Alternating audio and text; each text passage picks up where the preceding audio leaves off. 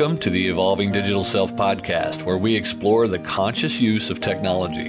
Listen in to hear thought leaders and other guests discuss the human relationship with technology and learning to thrive in the digital era. Hosted by the author of the international best-selling Digital Self Mastery Series and Being at Work, Doctor Heidi Forbes-Osta. Welcome back to the Evolving Digital Self Podcast. Today, I am so excited to share my friend, Monica Parker from Hatch Analytics with you. She is doing the coolest stuff in the space of design and communication, organization change.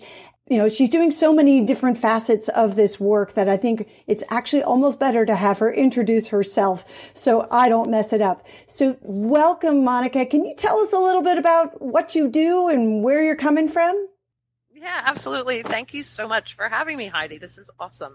Um, so Hatch. Hatch is actually a human analytics and change consultancy specializing in the future of work. And that's basically what I do. I, I help people understand the impact that space has on behavior, certainly what technology has on behavior as well, and then help them lead culture change within their organization. So really about future of work and all the ways that impacts our organizations. Very cool and so critical in today's world. So Monica and I met at this really cool conference called Masters and Robots, of all things, in Warsaw. And it just really, one, her personality just sh- shined out. And I thought, wow, she'd be a perfect person to have on the podcast. But the other was you, you had some really great data that just really expressed some of the challenges in the current marketplace, everything from generational to the way that we respond to change. Can you share some of that? Sure. Trying to think, uh, going back to, to our time in, in Warsaw, I mean, there's a huge amount of research being done around the, the impact of technology and the way that the future of work is changing. I mean, one of the statistics that, that really pops into my head that I recall was around the number of jobs that uh, that young people will have during the course of their life. So a, a child entering the workforce today or a, a young adult entering the workforce today will have seventeen jobs in five industries. And when I think about that, what that really says to me is that we've got to get so much better at managing change, at resiliency, and at our adaptability within organizations than certainly we are today. Absolutely. And resiliency is such a key word there. You know, it's funny, in looking at your bio, I see, I just saw this pop out of, you know, author, speaker, designer, C E O, activist, clown, opera singer. These are a few things that are not your typical bio, but talk about having resilience and ability to adapt to change. I think that's so cool. How did that path evolve and bring you to a place Uh, working with organizational change and Hatch Analytics? Yeah, you know, it sounds a bit wacky, but it makes perfect sense to me. I studied design in undergrad, so I've always had a real keen interest in understanding how design, good design, poor design affects behavior, affects how we feel about space. And after I graduated from university, a lot of people go on to get their grad degree. Some go into the Peace Corps. What I wanted to do to make a difference was I'm very much against the death penalty and wanted to try to have an impact in that regard. So I became a homicide investigator for the Department of Justice, working with men and women on Florida's death row, actually with the defense teams to try to exonerate them, to get them off death row. And from that work, I became really fascinated by the well-being impacts and the mental health implications that space has on us. Um, seeing what happens to people when they are in a prison cell for twenty-three hours a day. Also looking at community and how community can lift people up out of situations where they seem to have no choices, and how um, surrounding ourselves with the wrong kinds of communities can actually be one of the biggest influences on why people make the bad decisions that they do make, end them up on, say, death row. And that really, to me, I thought, well, what difference can I make in the world? People spend more waking time in their workplaces than they do just about anywhere else. And I thought, if I can make better work, then I think I can make a better world. And so to me, bringing the knowledge that I have from the world of criminal justice really has influenced the way that I'm able to see office and corporate environments and ways to improve people's work lives. Oh, and what a gift that is. I think so few people are actually willing to take that stand and really use their gifts in the workplace to help change happen more fluidly. Because as you mentioned before, change is what we're going through right now. And it's something we've got to get used to and, and be more resilient about. But you didn't touch on the singer, so I'm going to come back to you on the singer piece because I want to know. Oh, God. This is something that, so I, since we last met, I had this, you know, I was basically called, and I've never really understood what that meant before, but this was truly a sort of calling experience to bring back music into my life. Because I don't know if I told you, but I used to be a singer-songwriter, and I played in coffee houses for ten years. And so when I saw I that on your that. bio, I was like, oh, how cool. She's also a singer. So I find that for me, that makes yeah. me very tuned I- into sound and acoustics and to how, how sort of the melody and flow of things. Do you feel the same way? Or how do you find your opera singer background impacts your current work? Well, I was classically trained singer. I've been singing since I was, uh, I don't know, probably about six, all through school. I toured Europe with a choir just before entering university, and it's just been a love of mine. And I was a singer in Cape Cod as well, and had the most surreal experience of singing the national anthem at Fenway Park in front of sixty thousand people. So that was, that was definitely a, um, that was a challenge. That was overcoming some severe stage fright when you get out onto that mound. Understanding harmony and dissonance from the point of view of, I see there's a real synergy in the way that organizations work. And so I think that it has given me a different perspective of, of seeing those harmonics. And also I think from a design point of view that you can start to see a theme that, as you do with music, that design doesn't have to be heavy-handed to tell a story in the same way that music can be, can have such a brevity to it and yet can be so powerful. And I think the lessons of less is more from music, power of the individual, I've definitely see that from reflecting in workplace design and how teams can work as well. It's funny, I was just in a session today with a client running a, a session we call operating rhythms. And to me, that idea of finding that rhythm with your team is very real. It's not just a word that we use because it's reflective of music. There is a rhythm, a pattern that we have with people when we work well together. And yeah, so I, I, I think there, there is that alignment. I love that. And I think it's really, it's a powerful tool that we can use and in bringing in the creative side to work that sometimes maybe doesn't feel so creative or, or maybe doesn't normally sort of draw that piece. But when you can integrate it, you can get some pretty incredible results with people because we are naturally creative. So, absolutely. Yeah. I, and I'm curious in, in your experience, particularly in the last ten years where the smartphone has become such a predominant tool that we all use.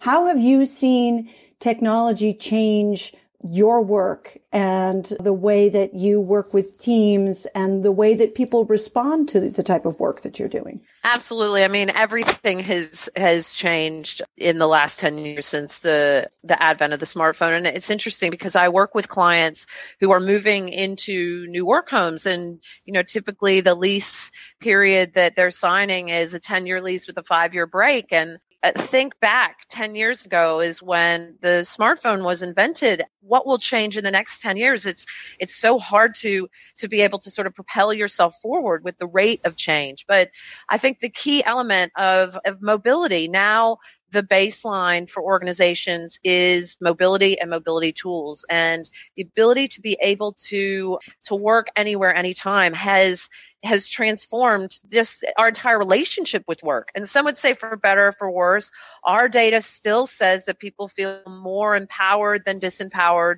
by the use of smartphones, that certainly there are etiquettes that need to be created so that we don't create a world of overwork, which there is.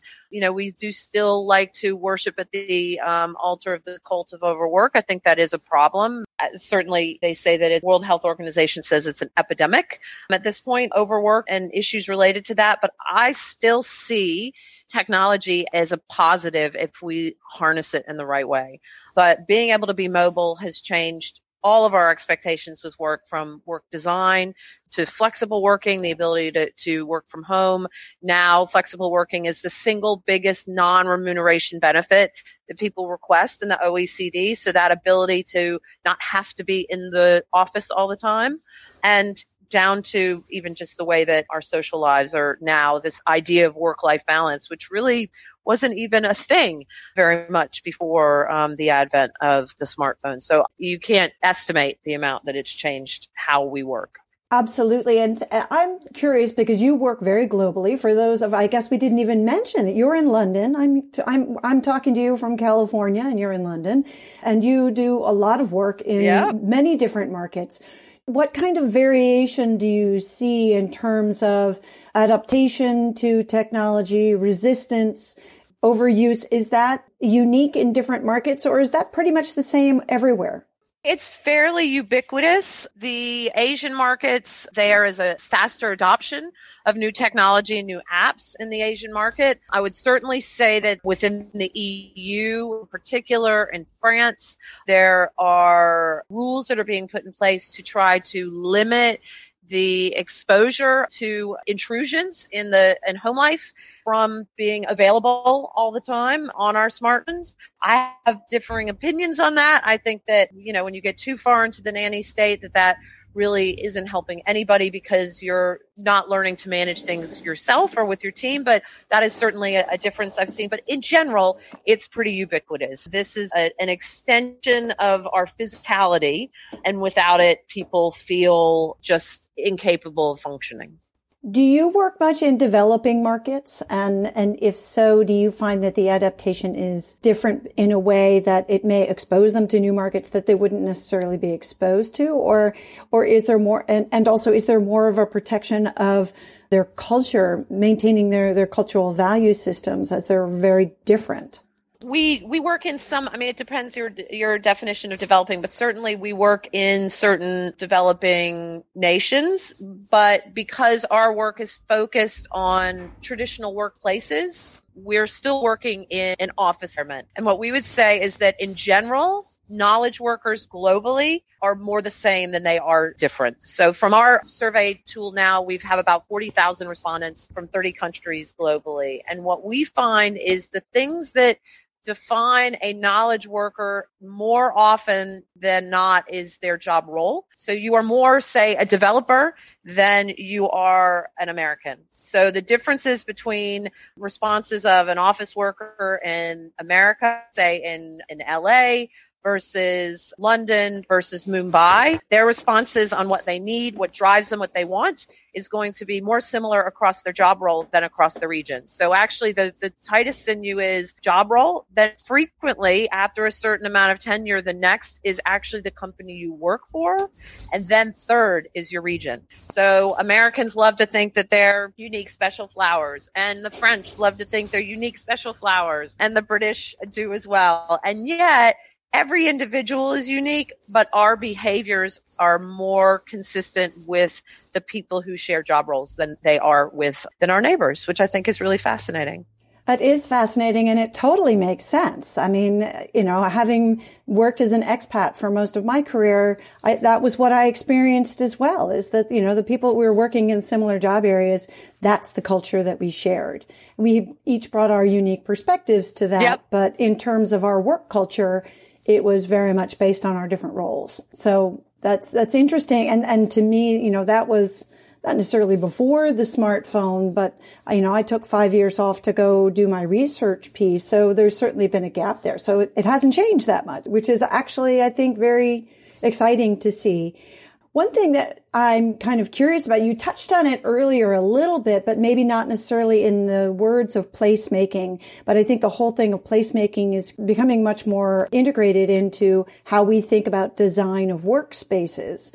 And for those of you who are not familiar with uh, placemaking, it's really about creating spaces that encourage people to interact on a very basic level. That's, a, a, I think, a, a definition that people can relate to. Do you find that that becomes integrated into your work? And, and on the digital, is there different things that you need to consider when you're trying to do placemaking for knowledge workers, creating a space to get them to interact more? Absolutely. The placemaking is a huge initiative among the larger architectural installations. So when you start looking at entire buildings and groupings of buildings and how that impacts communities, there's a term that we use a lot in our work that the design is becoming more porous. And so while you used to need permission to enter, say, a building, now the floor of a number of buildings may be community space. A, a great example of that are some of the bigger banks. I'm thinking of the A N Z building in in Melbourne, where the ground floor has a cafe that's open to the public. It has a co-working space that's available for people to use. And it ends up being a space that also the employees of the building use. But it's that porosity, that idea that, that almost now every building or every workspace should have, or we encourage them to to have a public, a privileged, and a private area. Um, it used to be that it was that as soon as you entered, that was the, the privileged and the private, but to have that public space that allows for that greater fluidity, that greater those greater bump opportunities with not just the people you're working with, but the community as a whole. And that porosity, I think, is going to be something we're going to see more and more of, and it's going to be one of the indicators of a of a modern workplace. I love that term, that it's more porous. That makes so much sense. And I mean, I even saw that uh, recently. I was on college tours with my son, and some of the schools were actually putting cross-disciplinary faculty together on floors rather than having departments separated for a similar type environment. It's like for cross-fertilization, new ideas. You don't get stuck in sort of one particular thing. So I think they're even thinking about that. We're going to take a really quick break to hear from our sponsor, and we'll be right back. This episode is brought to you by Oska Wellness. When pain stops, life begins. Oska Pulse mimics the body's own recovery processes to relieve pain, muscle stiffness, and inflammation using optimized pulsed electromagnetic field technology, P E M F, to encourage recovery at a cellular level so you can get back to life.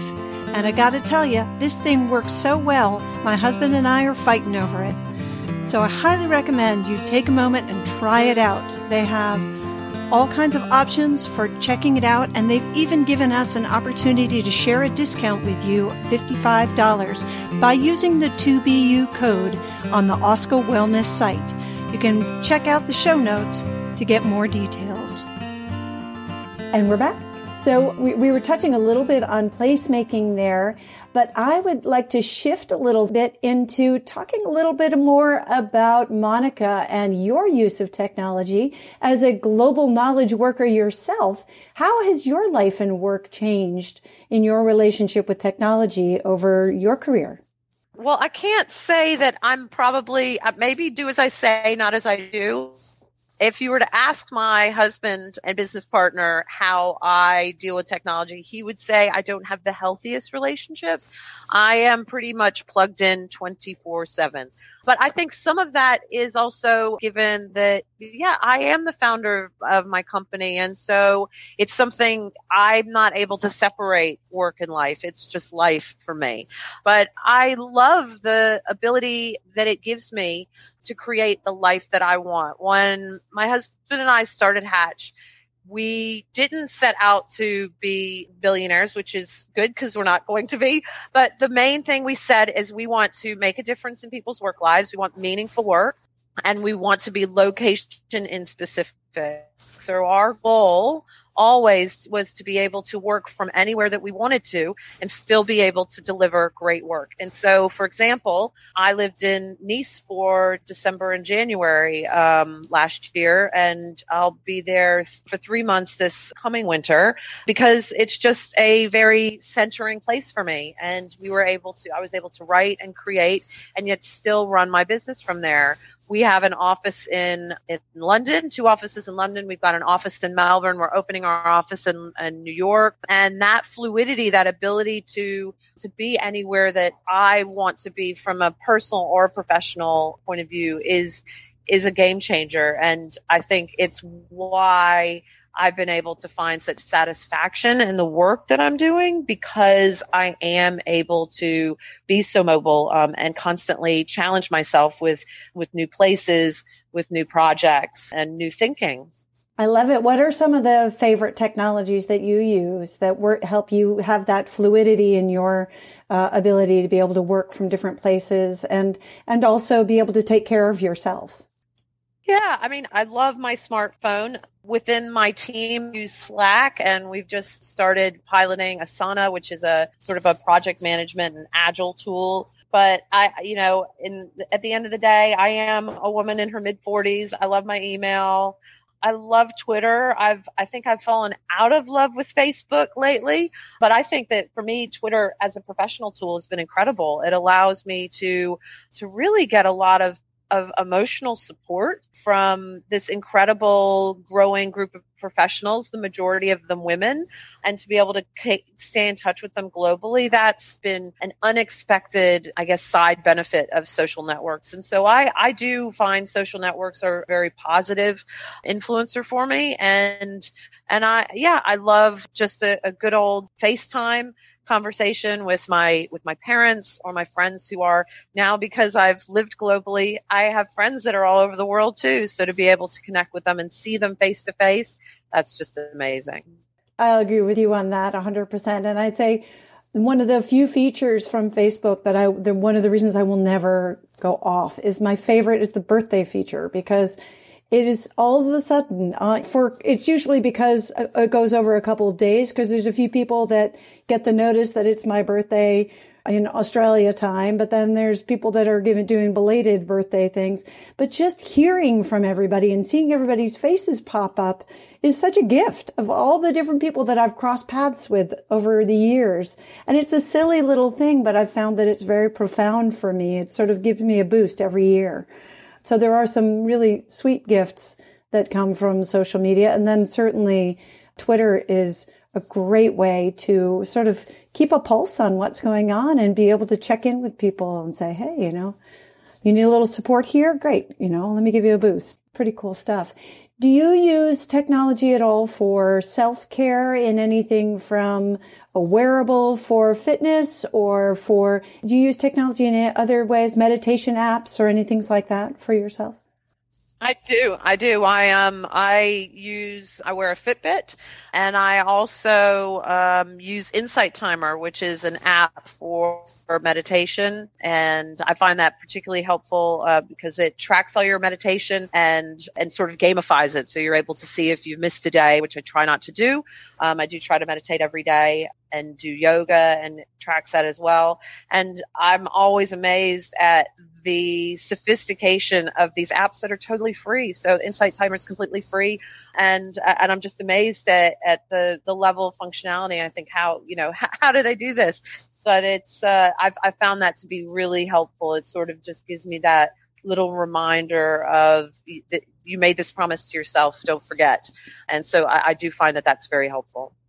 Yeah, no, I think Insight Timer is one that people often cite when I ask them that question. And my kids even use it, which is pretty cool. You know, the teenagers are doing it on their own initiative. Nobody said, you know, you need to be doing this. So I think there's some great tools out there that are so accessible. You don't have to be super techie, and you don't have to be a super meditator either to, to do, to use those Absolutely. Tools. So very cool.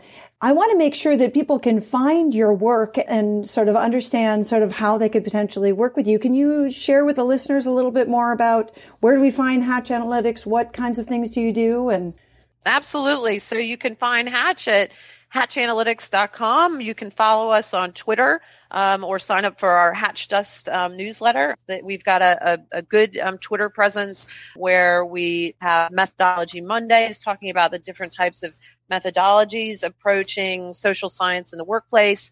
We um, we get you ready for your week on Sundays with information about how to prep for the week and, and to fire you up. We do a poll every week on Wednesdays as well, and you can wait for the output of that, and we try to track what, what people are thinking and feeling when it comes to um, to work.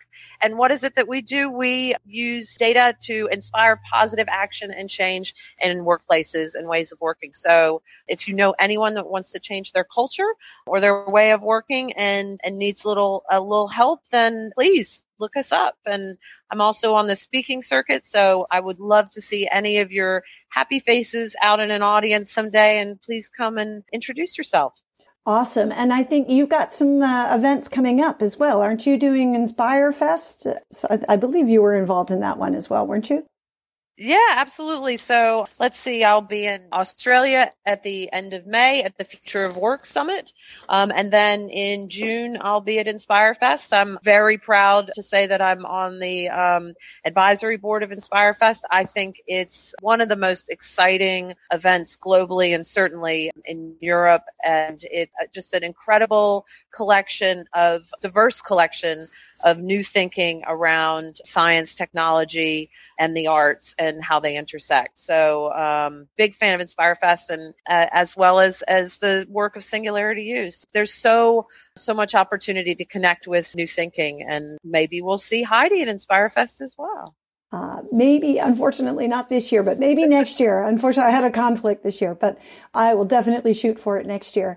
It's been such a treat to have you on today. And I, you know, I hope for those of you listening that you will look up Monica's work with Hatch Analytics and try to catch her next speaking gig. She's a great speaker, super fun, and a great person. So make sure you go take, take a chance to go say hello if you do see her speak in person. Thank you so much for joining us today, Monica. This has really been a treat, and I look forward to our paths crossing face-to-face sometime again soon. Absolutely. Thank you so much, Heidi. You have a terrific day. Thank you. And for those of you listening, thank you for joining us with Monica and Hatch Analytics. This is Evolving Digital Self. We look forward to you joining us next time. Until then, bye-bye for now. Thank you for joining us for the Evolving Digital Self. Be sure to subscribe on your favorite podcast app now so that you don't miss a single episode. While you're at it, please give us a rating and a review and join the digital self-mastery movement to create more conscious use of technology by sharing it and telling your friends. Want to see where you fit on the digital self spectrum and how it might be impacting your business and relationships? Get your free copy of Digital Self Mastery today by clicking on the link in the show notes.